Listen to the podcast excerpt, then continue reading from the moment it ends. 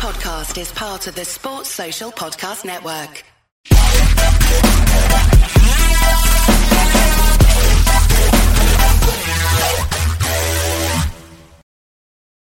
Hey guys, I'm Sai and welcome to Ace Podcast Nation. We're a channel that features podcasts, interviews and content on all sorts of subjects. We have shows released, recorded and scheduled on various subjects, including mental health, football, films, TV, wrestling, music, conspiracy theories and more. Today's episode is our third podcast on mental health and our second in our series on ADHD. We previously did a show on depression and grief with football journalist Phil Brown. We discussed the subject in detail. It was an extremely emotional show for both myself and Phil as we shared our experiences with grief and some of the issues that manifested afterwards. Obviously, Phil had a particularly heartbreaking show, experience. It was difficult, but it was worth it just for the messages that we received afterwards with people just talking about their own experiences and struggles, which made it all worthwhile. We also did a show on ADHD with mental health support worker Jacob.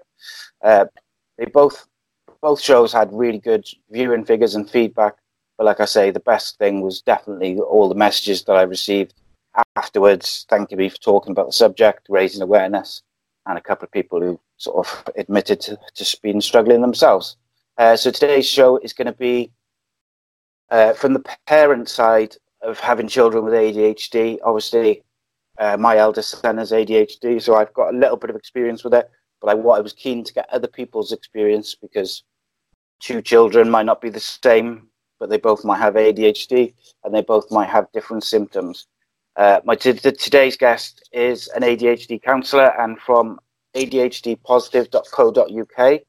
And I'm very pleased to welcome Chantelle Branson to the show today. Welcome, Chantelle, and thanks for coming on. Morning. Thanks for having me. No worries. It's like I said, we wanted just to discuss it from a different point of view. We spoke to Jacob about ADHD, you know, in adulthood and his day-to-day life and how it affects his job. And he's got a young child, and he discussed how that affected his life with that. Next week, I'm speaking to Dr. Mohammed about the sort of medical and clinical side. So today, I wanted to get the parents' point of view, you know, just all the hurdles and different things you've been through and you go through on a daily basis, being a parent to a child with ADHD. So if it's all right with you, we'll sort of start from the beginning, sort of testing process and things like initial symptoms, and then sort of work our way through, if that's okay. So how many children do you have? So I have three children, three boys, two of the children are diagnosed with ADHD. Okay, so if we sort of start with the eldest one who's got ADHD,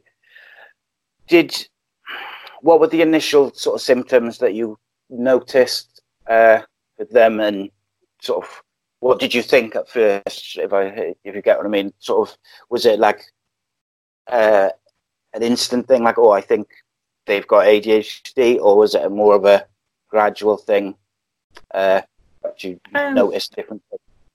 Okay, so he was a restless baby from being very tiny, really. He was very sensitive, so he developed allergies and things like eczema and food allergies, milk intolerances and things. And he was just quite agitated from a very young age.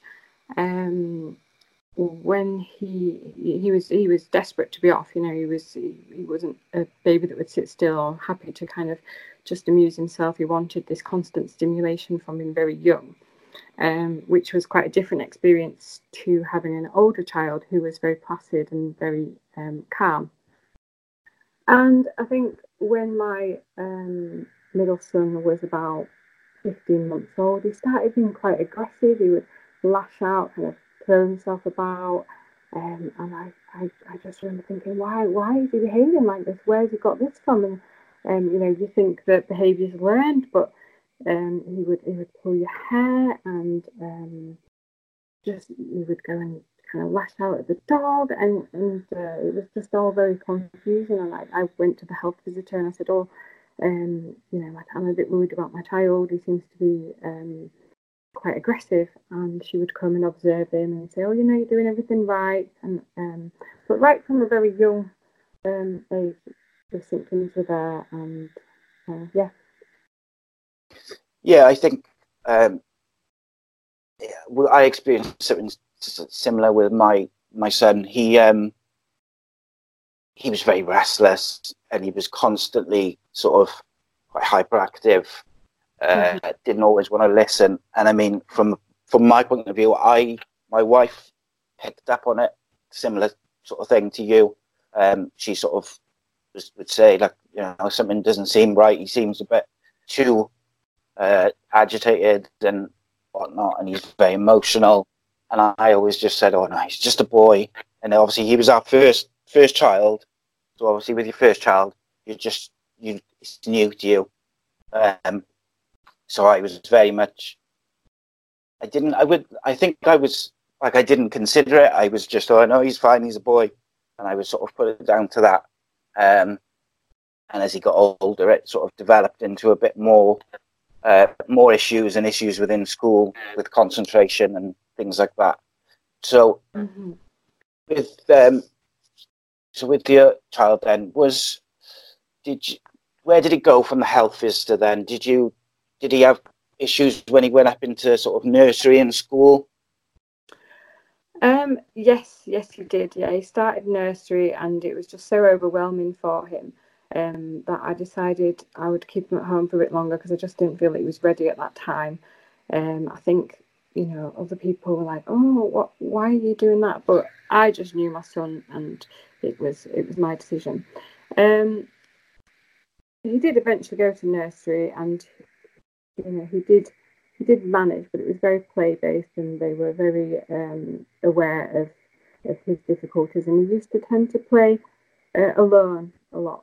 And then other children also, they get to know how to approach their peers. And so they would just know to leave him alone, really, because if they interfered with what he was doing, he might be a bit cross with them. I was backwards and forwards to... the doctor saying, I think that my son could have ADHD, and he started school at 4, and he found it incredibly difficult. He was just aloof, really. He was quite wild and always going in the opposite direction, not sitting still, not processing what the teachers were saying. He did get quite a negative reputation. He could be aggressive, and it was very, very challenging. He was diagnosed at 5. Okay. So, I don't know obviously, I live in Wales and you live in England, so I'm not sure of the differences in the process which you had. With my son, he wasn't diagnosed, I think, until year 7. So I think that's like 11, which I think is quite late, I think, generally. But and a lot of that was down to my sort of stubbornness, and I think it was only with us, I think year 6, the end of primary school, his teacher sort of floated the idea that maybe he had ADHD and explained the issues that he was having. So in Wales, in order to get tested, you have to be referred by the school or by the GP. So the issue we had was, the school told us to go to the GP to get referred because it's quicker, but the GP told us that you had to go to be referred by the school. So we went back and forth several times trying to get one of them to refer him to be tested, and it was exhausting. And it's also frustrating because we, all the time while he's not being tested or diagnosed, he's not getting the support in school that he needed. And this became a big issue for us in like the first year of high school, because the school simply wouldn't give him any of the support that children with ADHD need and get until he was diagnosed. But the diagnosis and the testing was taking so long. So we spent a large part of his first year of high school in trouble, not being able to concentrate, very frustrated because he was getting in trouble. And it was a very upsetting time for him. Obviously, in your situation, he was diagnosed at 5, so that's a bit earlier. With your son, did you find, what was your initial reaction actually before we go there, in regards to getting him tested for ADHD, were you able to just go to a doctor and just get that process started, or did it need to be referred by the school, or what's the process there for you? I had been to the doctors with my son, and he was also under a paediatrician to do with his allergies, because they were quite severe. But it was our third referral into CAMHS by the time he was offered the assessment. So he'd been first referred through the GP at the age of 3. So we got the diagnosis, and I think the trouble is you're right in what you say. Unless you get the diagnosis, you don't necessarily get the support. But even then, when you do have the diagnosis, I think it can still be really difficult in accessing the right support and getting that understanding for your child. But I didn't find it was a third referral, but I didn't find it too difficult in terms of getting the diagnosis for my older son. Yeah, I think it probably helped by the sounds of it that he was under a paediatrician already. In terms of the length of time, but I mean, even like you say, you had to go back a few times. It was very frustrating for us because the school agreed that he needed help, and they had something going on. The doctors agreed, or the GP agreed. Yeah, it looks like he may have ADHD and he needs probably some support in school, but they couldn't put it in place until he had his diagnosis. So it's all very well for them to say, wait for the referral, go to this place, go to that place, but on daily life, he's going to school, he's struggling with his emotions, he's struggling with frustration, he's struggling with concentration. He's got to live with that, and then obviously the family unit has got to deal with the result of all of that. So after you had the diagnosis, how did you feel initially when you were told, yeah, he's got ADHD?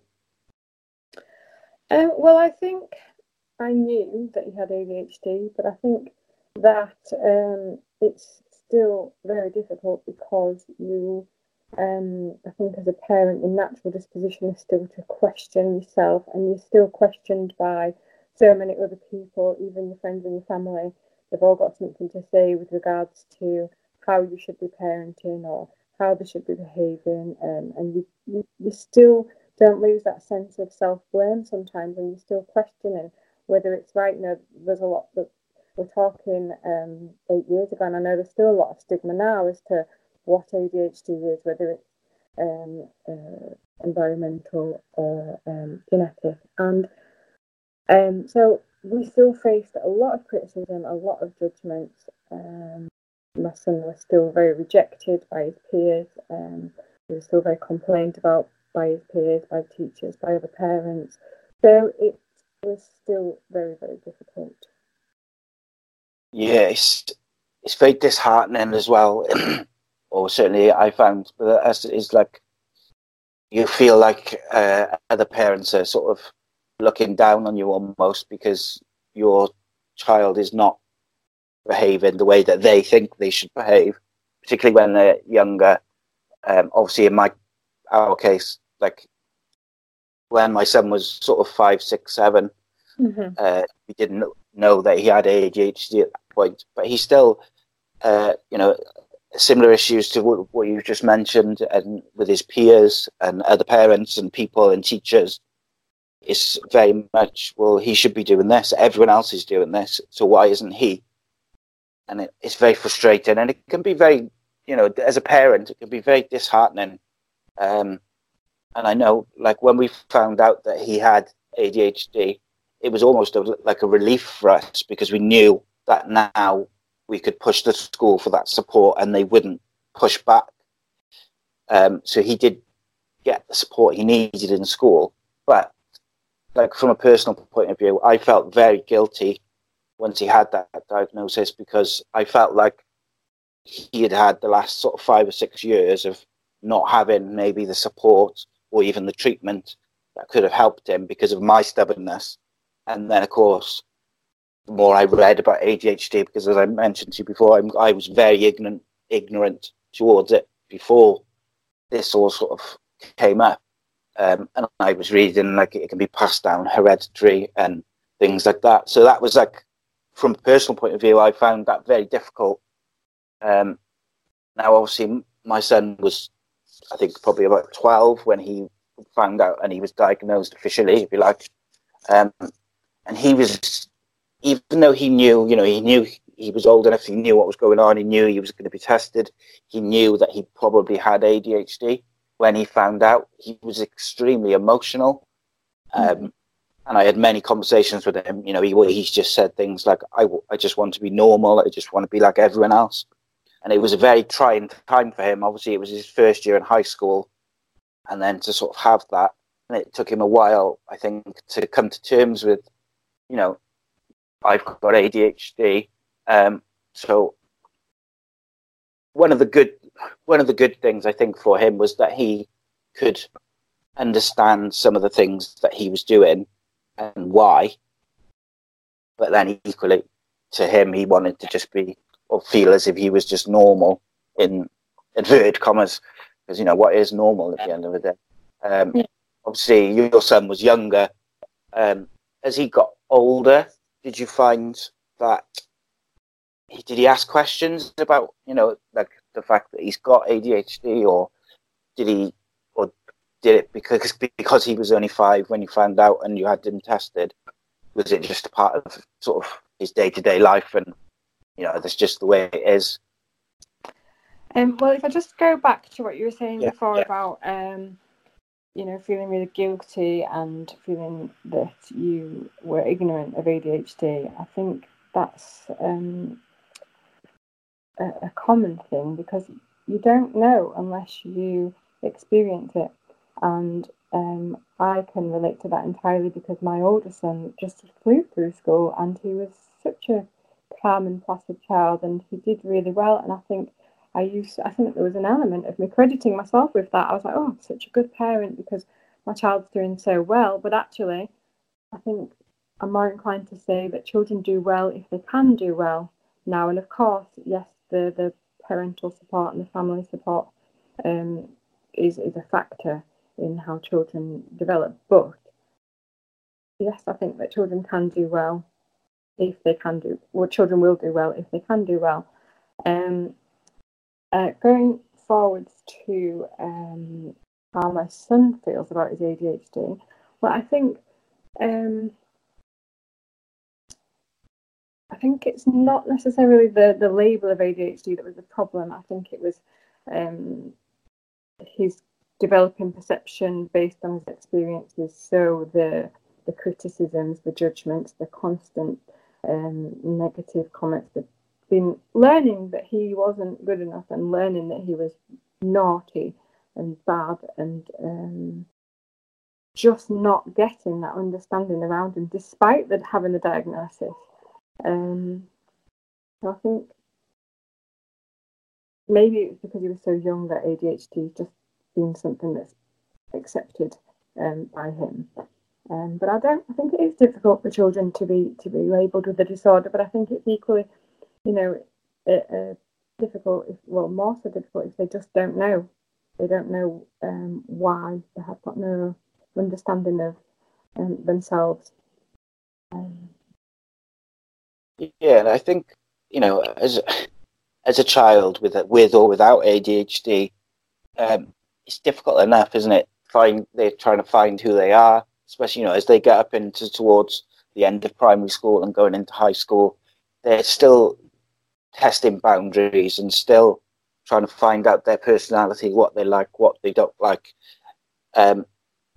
And I think when you've, particularly as a teenage boy, you've got all the hormones and things of just a normal teenager, and then you factor in some of the issues which come with ADHD, it can be very trying. I mean, I got to be honest, some days I feel like I'm fighting a losing battle just to get through the day. But then I think he feels like that too. He's so focused on trying to make sure that he behaves a certain way and he's well behaved and he's trying to be good and concentrate and do all the things that he knows that he should be doing.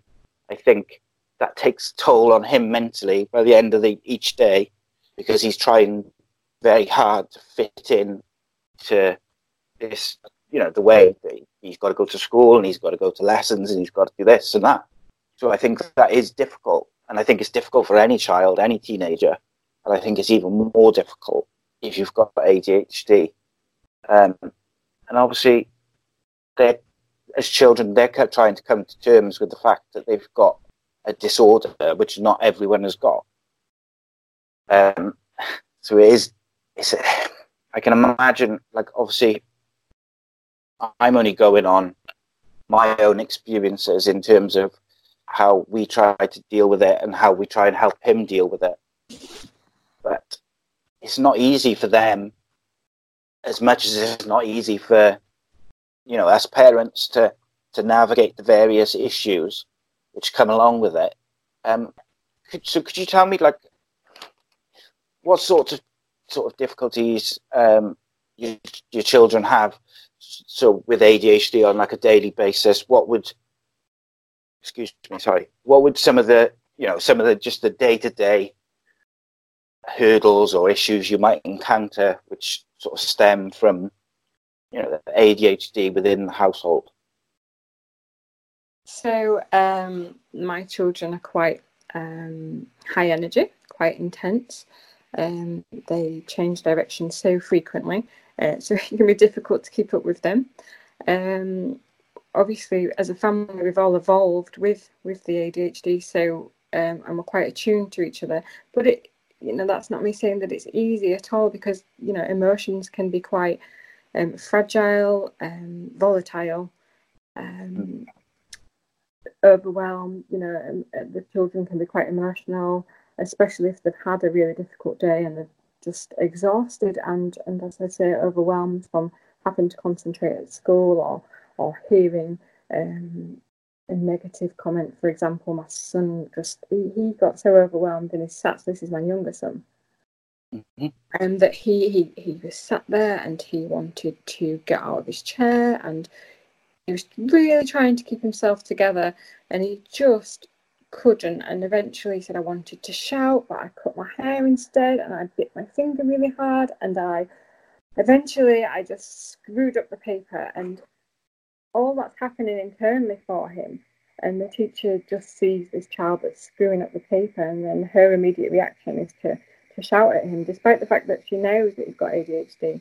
You know, and then on top of all this kind of overwhelm and frustration, my son's seeing everybody else being able to just sit and concentrate, you know, it's really distressing. So at home, yes, I've talked about high emotions, changing direction, high energy. My children will, you know, you could come into my house and see them hanging upside down on the sofa, doing cartwheels, backflips. We have lots of, and that's okay in our house because they need that, and trying to make them sit still and be calm is just, it's fruitless really, because it's not going to happen and it's just going to cause more frustration and more upset. So we have a monkey bar, a pull-up bar. They hang on, swing off that. Yeah, they do all kinds of crazy things. Yeah, this sounds quite very similar. We've got like a pull-up bar which they, you know, they all use. Particularly if it's like, you know, it's raining and you can't go outside and get rid of some of that energy. That's a handy thing to have, to hang and hang about. And, you know, it's like, it's very difficult. I've got a 14-year-old who's got ADHD, and then I've got a 12-year-old and a 10-year-old. So obviously, they're quite close together in age, but equally the 14-year-old perhaps doesn't have the same interests as a 10-year-old. And if the oldest one's had a bad day or just a hard day in terms of the work he's had to do in school, and he feels quite compressed where he's had to try and behave a certain way and concentrate, and they can clash, and it can go from, you know, just around to very volatile in seconds. So we do speak to the younger too, and, you know, explain that, look, he is going to react, and he is going to, particularly later in the day. So, sorry, I'm skipping back and forth a bit there. So my son, he started taking medication about towards the end of year 7, which again, I was completely against. So, I'd sort of come around to the fact of ADHD, and he'd been tested and all that, but I was still like, I don't want to medicate him. I don't think it's right, etc. General stigma which is attached to it. But I was very against it. But we tried different things, and he had some support in school. And it was interesting, one of the things which you said there about the teacher knew that your son had ADHD, but still reacted to him as if he was, any other child who didn't have the same sort of issues. Because what we found in high school, obviously they have a different teacher for different subjects, so it's different each lesson. And we found, you could have one teacher who's exceptionally understanding, gives him a lot of leeway, will do his best to help him, and will probably let him get away with some things that other children would be told off for, things like shouting out or fidgeting. They've got like different fidget toys and stuff. But then he could go into the next lesson, and you'll have a teacher who quite clearly doesn't have any faith in ADHD as a thing, doesn't allow any leeway, treats him exactly as any other child would be treated, which immediately causes issues if he's struggling in that lesson, or if he doesn't like that lesson, because that teacher's just, there's conflict within minutes, which makes it very difficult for us. Because we're trying to tell him, look, you've got to concentrate in school, and you go and you do the best you can. You know what you need to do. It's just trying to make sure you do it, and we tried to get him to break the lessons down into 5 or 10 minute blocks, and say, right, I've done it for 10 minutes. Try again now for the next 10 minutes. But if you've got a teacher who's not on board with trying to help, or even just understanding, it's very difficult to avoid that conflict. If you think, even as an adult, if someone comes to you and they want conflict and they instigate conflict, it is very difficult to avoid. It's very difficult to control your emotions and not react to someone who says something to upset you or says, do you know what I mean? So I think... Yeah, I think... from a teacher point of view, it's difficult because you've got one teacher who could do things one way. So then he goes into the next lesson thinking, oh, the last teacher gave me this little bit of leeway, but then the next teacher doesn't believe in ADHD. It's not a thing. So he's out the lesson, missing the work, in trouble. Then he's emotional and frustrated going into the next lesson. And it can snowball very, very quickly.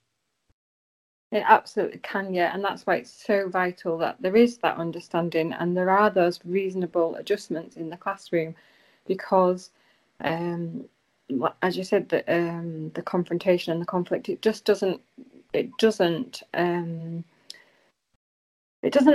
the desired effect. There's no resolve. Then things just escalate. Things can get out of control. Children can get taken out of the classroom. They can get excluded.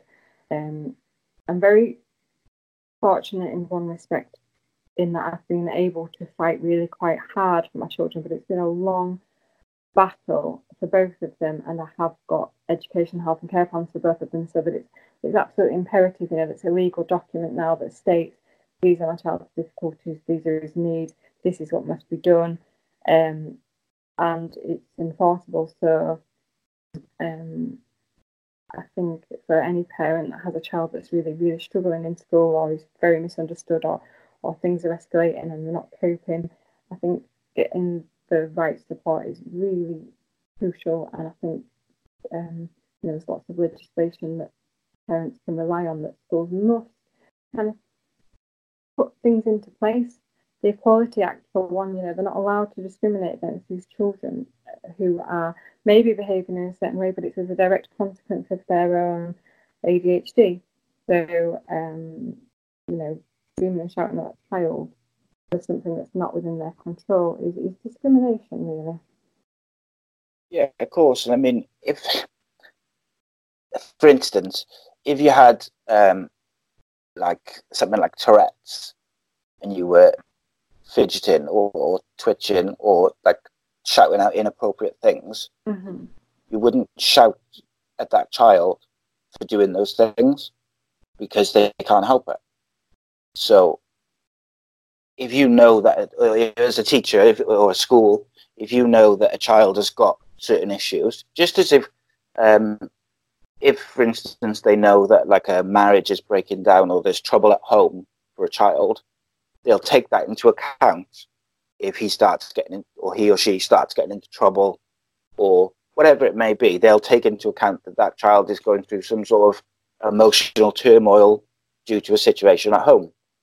So equally, you should take into account, right, this child has got ADHD. So certain things that they're doing or the way they're reacting cannot be helped.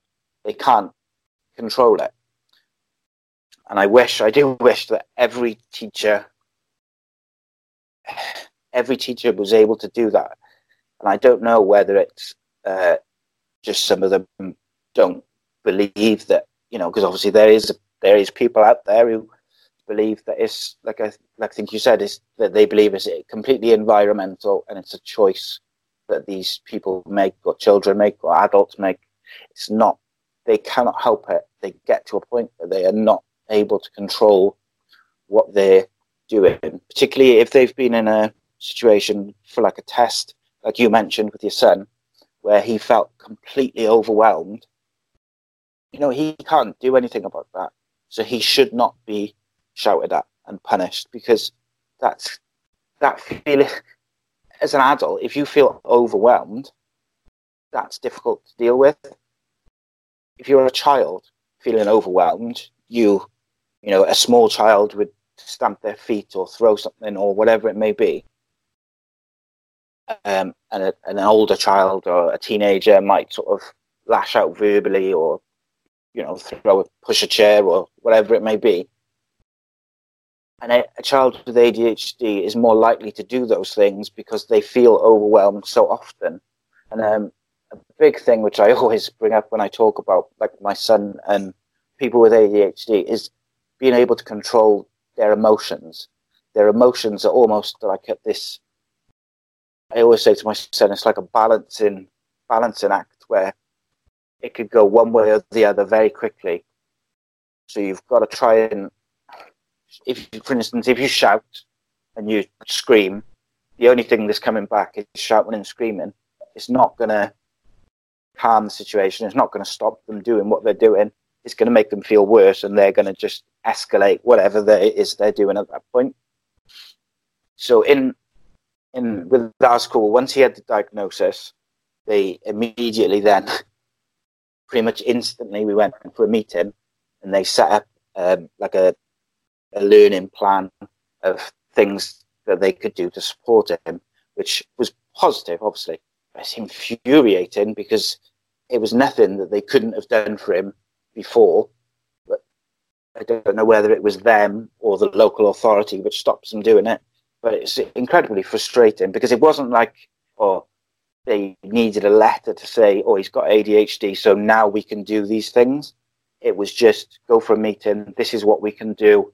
He can go to the learning centre if he needs some sort of time to chill out or be, some quiet time, or go and speak to someone who's trained and help him work through his emotions or his frustrations. So we did find that frustrating, that why couldn't that have been there even though he didn't have a diagnosis? I feel like if a child has got any sort of struggles or issues, they should have some sort of support, whether they've been diagnosed with ADHD or whether they haven't. Yeah, that was frustrating. I'd agree with you, yes, because my younger son, he is 11 and he wasn't diagnosed until he was 10. But I knew from him being young that he was very impulsive, that he was quite hyperactive. They're different children, and ADHD presents differently in each person to many extents, actually.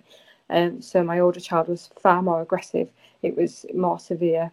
But my younger child was very impulsive and very hyperactive, quite restless and high energy, and lacking in the concentration skills. But it wasn't as prominent or severe as his older brother. So I didn't, and having had the experience with the older one, I didn't want that.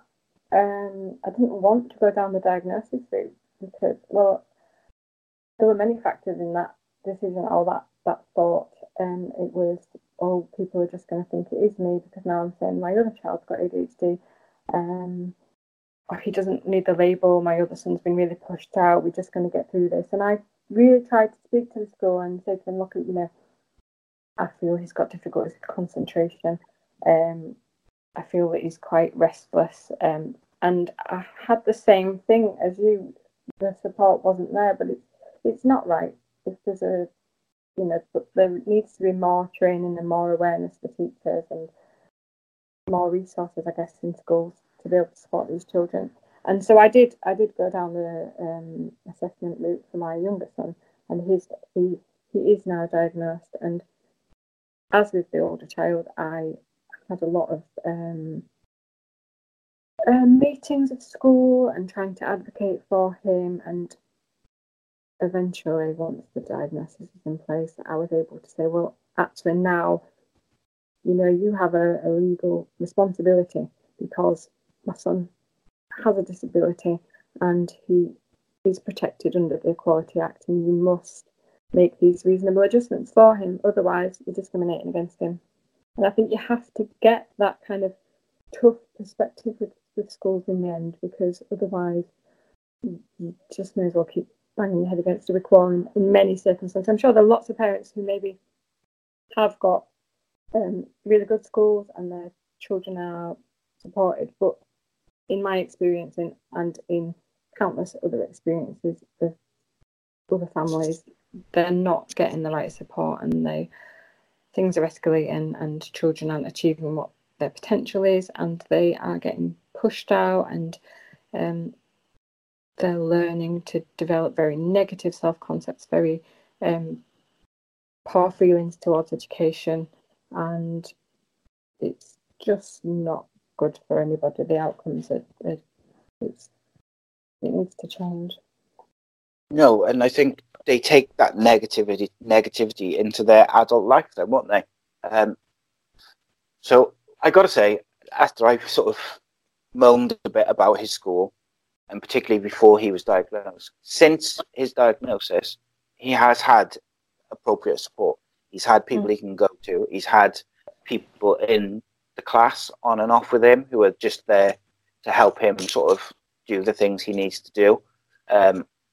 And despite me being really against it, we did end up agreeing to put him on medication. And I have to say that since he started the medication at the end of year 7, he's almost in school. He's almost done a complete U-turn. So he's struggling in year 7. He was struggling to fit in. He didn't have many friends.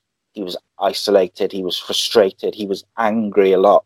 Whereas now he's in the sort of the top sets of, I think, all or most subjects. He's doing very well in school. He hasn't been in trouble. He hasn't been in any fights. So he has managed to turn it round. What we find is first thing in the morning is very difficult. Obviously, he hasn't sort of taken his medication then. That's very difficult to navigate because he's hyperactive. He hasn't had medication since the morning before, so you really notice the loudness, the aggression, the difficulty in just getting showered and dressed and ready for school. Mm-hmm. It can become like almost like this big, huge battle. But then an hour after he's taking his medication, he's pretty good. You know, I'm not going to say like he's this perfect child who does no wrong and is polite all the time. You know, he's a teenager. We still have all the teenage issues with attitudes and rudeness and, you know, everything. But from a school point of view,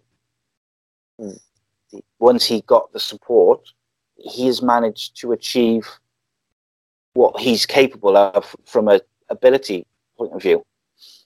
Whereas how many kids out there who either the school doesn't give them the same support that my son's got now, or they haven't been diagnosed, so they don't get the support, or they're just struggling through school. They've been written off as naughty kids. They've been suspended or excluded permanently, and then more issues come and they go to special schools or whatever it may escalate into.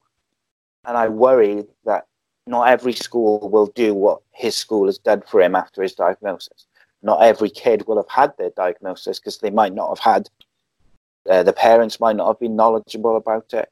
They might not have been under like a pediatrician or something like that for someone to say, or their primary school or school are not proactive in telling the parents that, oh, look, we think he might have ADHD, or we think he's got some sort of issue with his concentration or his behaviour. If they haven't got that initial, I wouldn't say support, but advice or knowledge, you know, how many kids out there are not achieving what they can achieve because they haven't got the support or the knowledge or whatever it may be? And that worries me. It wouldn't have worried me 10 years ago, but as a parent now, it does worry me. It worries me for kids all over the country, all over the world, if you like, that aren't getting the support or the things they need to achieve what they can. And at the end of the day, you know, every person is different. Every child is different. Everybody reacts and learns in a different way. Some people respond to being told off and told, no, this is how you do it. Some people respond better to praise and whatever it may be. Do you know what I mean? And that's just people without ADHD. So I think, I'm sure that there's lots of families around, you know, England, Wales, Scotland, who aren't getting the same support that we had, or aren't getting the same advice. And those kids just get written off as naughty or whatever it may be and excluded. Yeah, we know that happens. I think there's lots of children that are undiagnosed and lots of adults that have gone through childhood undiagnosed and remain undiagnosed. And as I said before, they just have this negative self-concept. They can be quite angry people because the world has taught them to be angry and the world has kind of rejected them.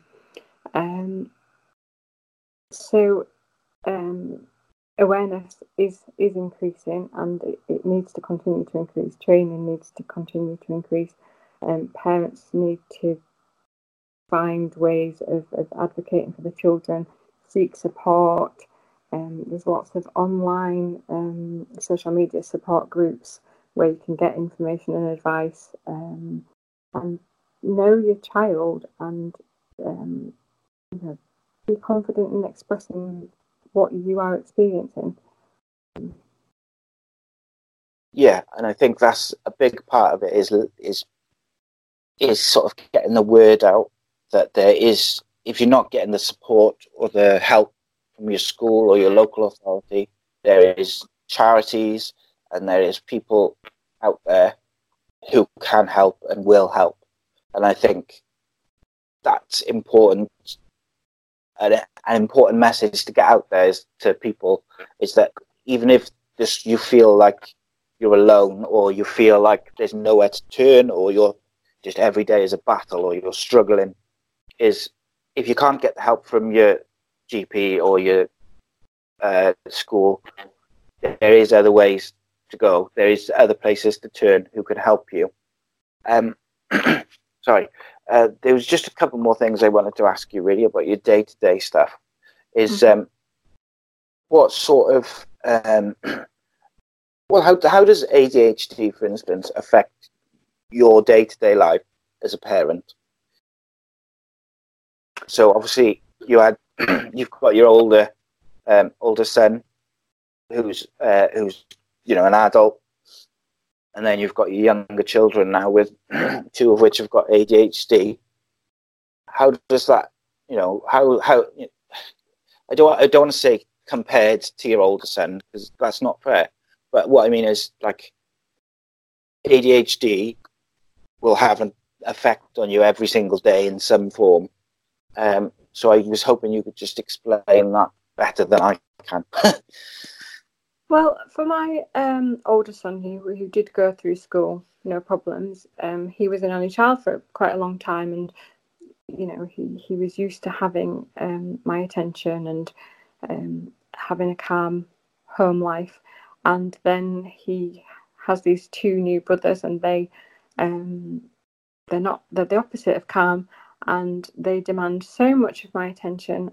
And so he did have to become very independent, and in many respects I felt like he kind of got pushed out. And as much as he got pushed out, he also learned to isolate himself, because he just couldn't handle the chaos and the temper and the high emotions. It was too much, so he would retreat a lot, and that was difficult because I would feel guilty about that. As a parent of two children with ADHD, you're just so aware that the emotion and the tone of the house can change at any given moment. Maybe you could compare that to treading on eggshells some of the time. But as I said, we've evolved with ADHD, so we're very good at knowing how to manage it. The two children do kind of clash. One will agitate the other one, and the other one will be so easily agitated. So it can be tricky. Yeah, I think treading on eggshells is the perfect sort of analogy. I think I very much feel like that some days, but I can relate. Like, to what you said about your other son, feeling almost like you feel a bit guilty that they're not quite having as much attention. And I don't mean they still are involved and you don't isolate them, but it's just like my middle son is very calm and he's very polite and well behaved, and then his older brother's obviously got ADHD and is the opposite to that. The younger one, I got to be honest, we think he's sort of borderline. I think the one thing which makes us think perhaps he hasn't got ADHD is that in school he's doing very well and he seems to be concentrating very well. But his personality is very boisterous. He's very loud, and I'm sure some of that is picked up from his older brother in just learned behaviour, as brothers brothers would do. But the middle one, I think, because he's quite quiet and calm, he finds it quite difficult sometimes, and I think the noise levels and the chaos sometimes can affect him. So we obviously, we try and make time to speak to him and explain it to him and make sure that he understands and he's all right. And I think generally he doesn't mind it, but sometimes, for instance, he'll walk to school on his own or with his friends a bit earlier, just so he can get away from the sort of the madness of trying to get ready and the noise levels and the sort of, because he knows that that's the most problematic part of the day. So I can certainly relate to that sort of that feeling. Difficult for them, my older son kind of really did disengage from us, because why would he want to come swimming with us when you would be getting told off by the lifeguard? Or my son would be climbing under the changing rooms or running off in the opposite direction. It was just stressful, so of course he's going to want to retreat from that. Yeah, it's natural, isn't it? It's something like just a natural reaction to sort of almost steer clear of it. And I suppose Just, I think it's minimising the exposure to chaos and stress. I think that's what, you know, he'd learn to do.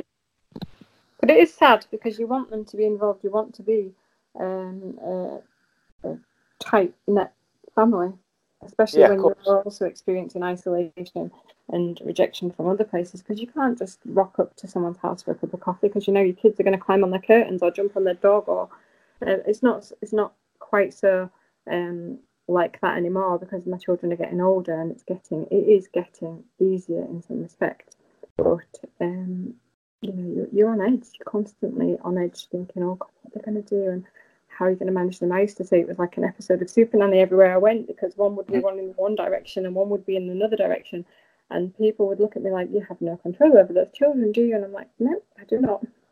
But yeah, I can certainly relate to that. And I think one of the things which we've found, and we still find, perhaps not as much, but we still do, is that it's like almost like you think, oh, should we go and do something? And then it sort of dawns on you, oh, if we go there or go and see these people or we go out there, it's going to be chaos and, like you say, climbing on chairs and just perhaps things which are inappropriate to other people because they're not used to it and they don't understand. So then you're almost like second guessing, or should we go swimming, or should we go on this day trip?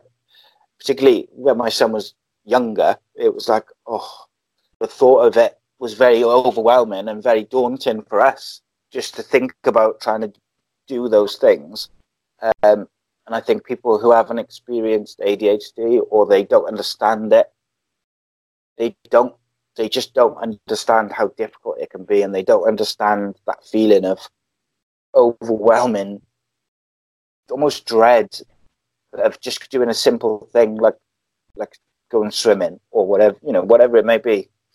It can become a restaurant and having your child or trying to have your child sit down when you know that they just can't do that. But I can laugh now that when I look back on some of the incidents and the shenanigans that have occurred, but I could have nearly died time and time over again at something that one of them's either said or done.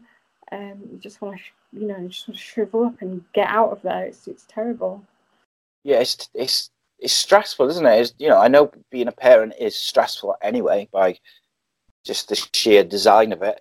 But I mean, it's difficult, isn't it? Like, you want to take them for food and go and have some food and sit in a restaurant, and they don't want to sit there and wait for half hour for food because they want to go and walk around and have a look at this and climb on the chairs and do this and that. So you just constantly going in different directions when they, particularly, as they're younger. And I think people who haven't, don't get me wrong, even children without ADHD, if you want to go for food and stuff, they don't want to always sit still. But if you've got a child or children with ADHD in that situation, it's almost like dialed up to 100, and it makes it a very stressful environment for the parent. And of course, the more agitated and emotional and stressed that the parent is, that is going to influence how you deal with your child, how the child views you, and stuff like that. So even that can then cause this escalation of stress and chaos, if you like. Well, certainly that's what I found with us. It just sounds like you're saying everybody is running on high anxiety. Yeah, in those situations. But one of the things I think I've learned to do with my children is to be very selective about the things that we do. So rather than go to a restaurant where they're expected to sit still, then we will go to a huge park or a huge outdoor area where there's loads of things to climb on and dens to build, and we can take a picnic and we can sit there, and there's not that expectation then.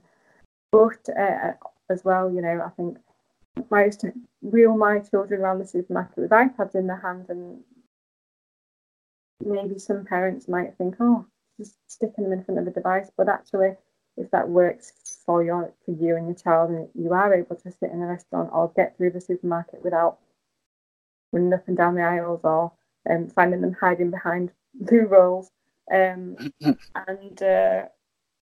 you've got to find things which work. You know, they've got to find things which work for you. I know my son enjoys, like, if he's feeling particularly stressed out or emotional or agitated, he'll just go up to his room with his tablet and just watch Netflix or play a couple of games. And then he'll come back half hour later and he'll be calmer and chilled out. And I think it's important for any teenager particularly, but any child, but particularly children with ADHD, to be able to go somewhere or just have like a quiet time where when they're agitated, they can deal with it without it escalating into, oh, not a shouting match, but like arguments with brothers or being told off or whatever it may be. If they can take themselves away for 15 minutes, yeah, I think that's the best. That's certainly with my son, is one of the most beneficial things he finds, is if he can just, if I'll say to him, look, you're getting a bit agitated, just take yourself off for 15 minutes and chill out. He finds that really beneficial. One of the tricks, or not tricks, but one of the things we tend to do is if we're going to go for food in a restaurant, is we'll go to the carvery where you can just go straight up and get your food. And then we do so that. They have the food because there's no waiting then, is there? So it's no. It's straight away getting their food. You can pay and you can go. Which it sounds horrible, doesn't it? It sounds like you're sort of like you're not taking them for food, but they'd rather do that. They'd rather have their food and go. They don't want to sit still in a restaurant. They'd rather go to the carvery, be there 20 minutes, and then go to the park. And like you say, they can just do whatever. It doesn't look horrible. It sounds like that's the strategy that your family needs, because you know that sitting down waiting for 20, 30, 40 minutes isn't going to work. So you found something that works for you and for them. Yeah, and I think that's half the battle. Yeah. It's finding different strategies, methods, coping methods, anything which can help you run your family life and your daily routine, which doesn't lead to screaming and shouting. If it works and it's safe and everything's great, then crack on, because not everything which works for me or my son or us will work for you, and vice versa. Because even though my son's got ADHD and your sons have got ADHD, it doesn't mean that they will have the same issues. It doesn't mean that they'll have the same things which agitate them. It doesn't mean that their symptoms will manifest in the same way. So you've just, as a family, you have to just find things which work for you. You do, yeah, definitely. So have you developed any other things which you can share, with little methods or tricks that you've come up with? I'm always happy to pick up new ideas. For managing their ADHD? Yeah, just for a general sort of day-to-day running of things. I'm always after little tips. I think the physical activity helps. Like I say, we have children that quite okay. It's perfectly acceptable to do a handstand on the sofa and to do a backflip on the carpet or on the trampoline or swing off the monkey bars. These things are okay. We can go out for a walk if we're feeling stressed, or a bike ride. We just know how to and how not to respond to their emotions. So you're constantly trying to regulate for your children, because kind of the confrontation or the what am I trying to say? The normal ways of trying to discipline your child are not necessarily going to work for your ADHD child. They're going to go into that fight and flight mode. So you pick your battles. You decide what's important. You be consistent. You know, you tell them other expectations, but you also help them. You help them to calm down. You understand them. You appreciate that it's difficult, and you don't try and use that real force or that negativity. That's what I think helps. Yeah, I think one of the things you said there really struck a chord with me was pick your battles. Is trying to pick. You know, there's going to be a time where you've got to tell your child with ADHD to stop what they're doing or not to do something or they need to do something. And it's trying to pick the right one to say, right, no, that's it. You can't do that. Or no, can you go and do this, please? Whatever it may be, it's picking the right time not the right time, but what matters, what is important that, no, that has to stop or you need to do this. Because if it doesn't really need to be something which is brought up, then maybe you can let it go. But if it's something, say, if they might hurt themselves or someone else, then it needs to be, no, you need to stop that. And yes, sometimes you're going to end up in a battle, if you like. And it's just trying to pick the right ones to pick. I think ultimately being a parent is hard and it's stressful and it is anxiety inducing. I think being a parent of a child with ADHD is equally stressful, if not more. But I think it can also be very rewarding.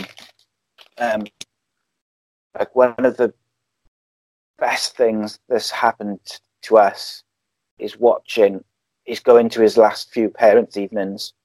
I'd say the last 3 or 4 parents' evenings have been amazing. And his report, the last couple of reports, because it's for the first time ever in 14 years plus, he's where his ability should be. Like, he's clever enough to be where he is, but it was always a case of trying to navigate the best way to get there. And he's finally getting there. So from that point of view, it's been incredibly rewarding, but it's been a long road and it's been a stressful road. And, you know, every day can be difficult. I was just going to ask you, if there was any parents out there now who are struggling with their children who they think, or who have ADHD, or maybe suspect that their children have ADHD, what would you say to them or give them sort of any advice? Or?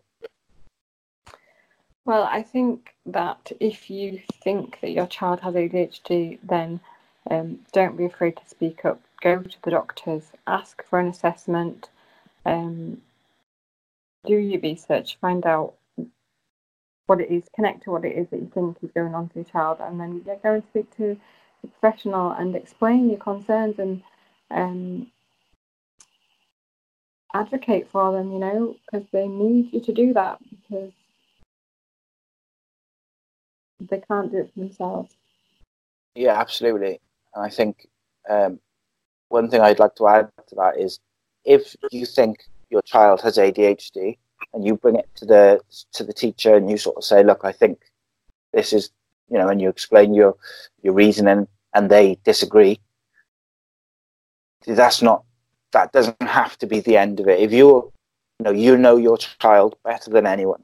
So if you think they've got ADHD or they're showing symptoms or signs of it and the teacher or the school disagrees, you can go to your GP or to a charity or whoever it may be. And there are people there who will help you and listen to you. And you need to fight your child's corner because it sounds horrible, but to a school, or to many schools, should we say, your child is just a number, is just one of many. But to you, it's your child and it's your world. So you need to fight for them, particularly if you think they're struggling or they're having issues. And you need to go and see whoever will listen and make them listen.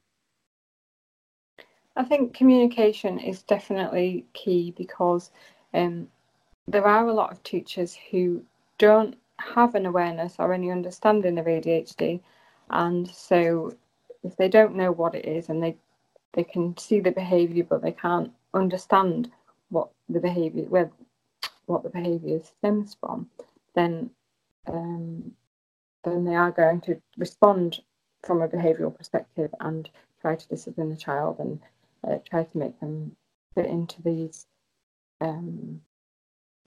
models of education that the child's never going to be able to fit into.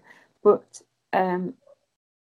when you do go to GP, very often an assessment will involve information from the teacher, the Conners report, for example.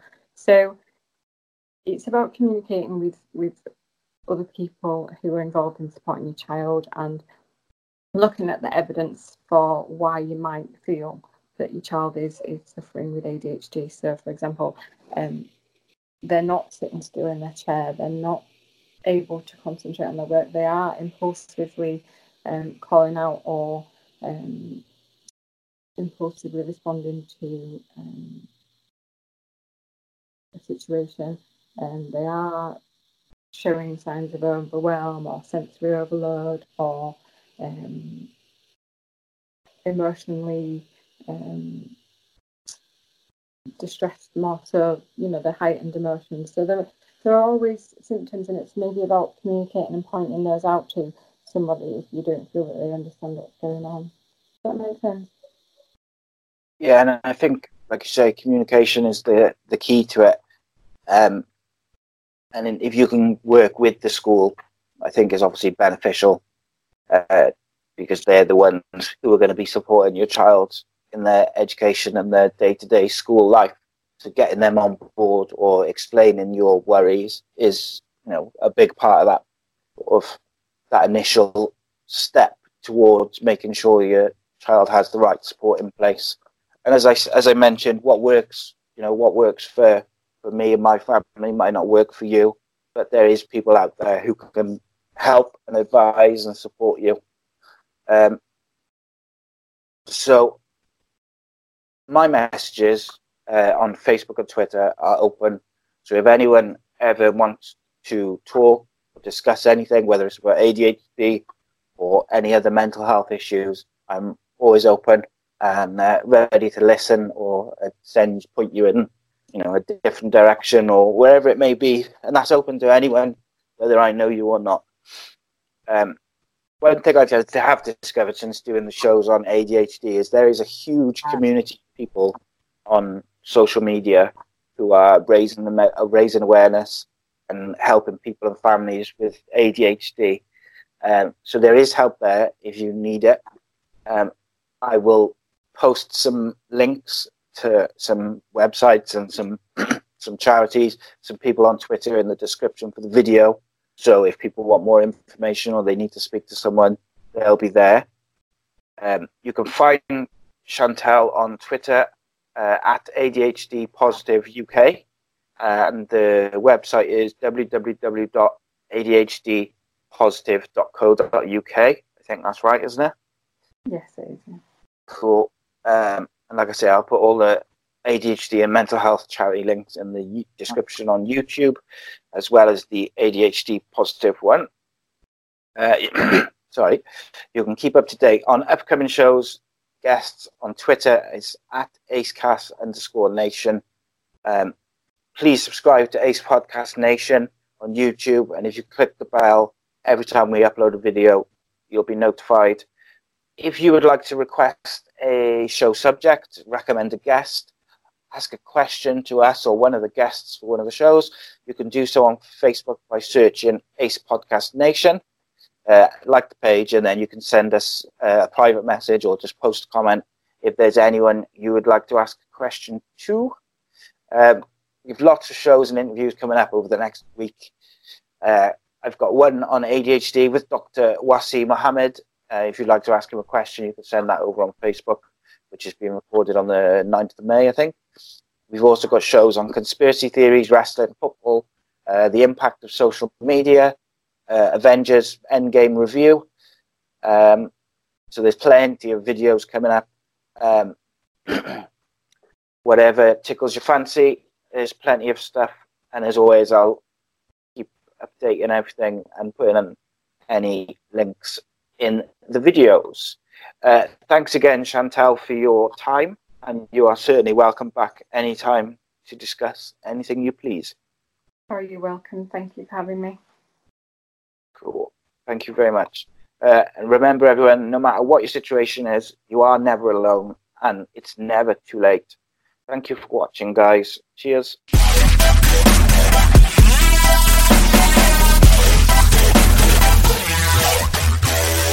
Sports Social Podcast Network.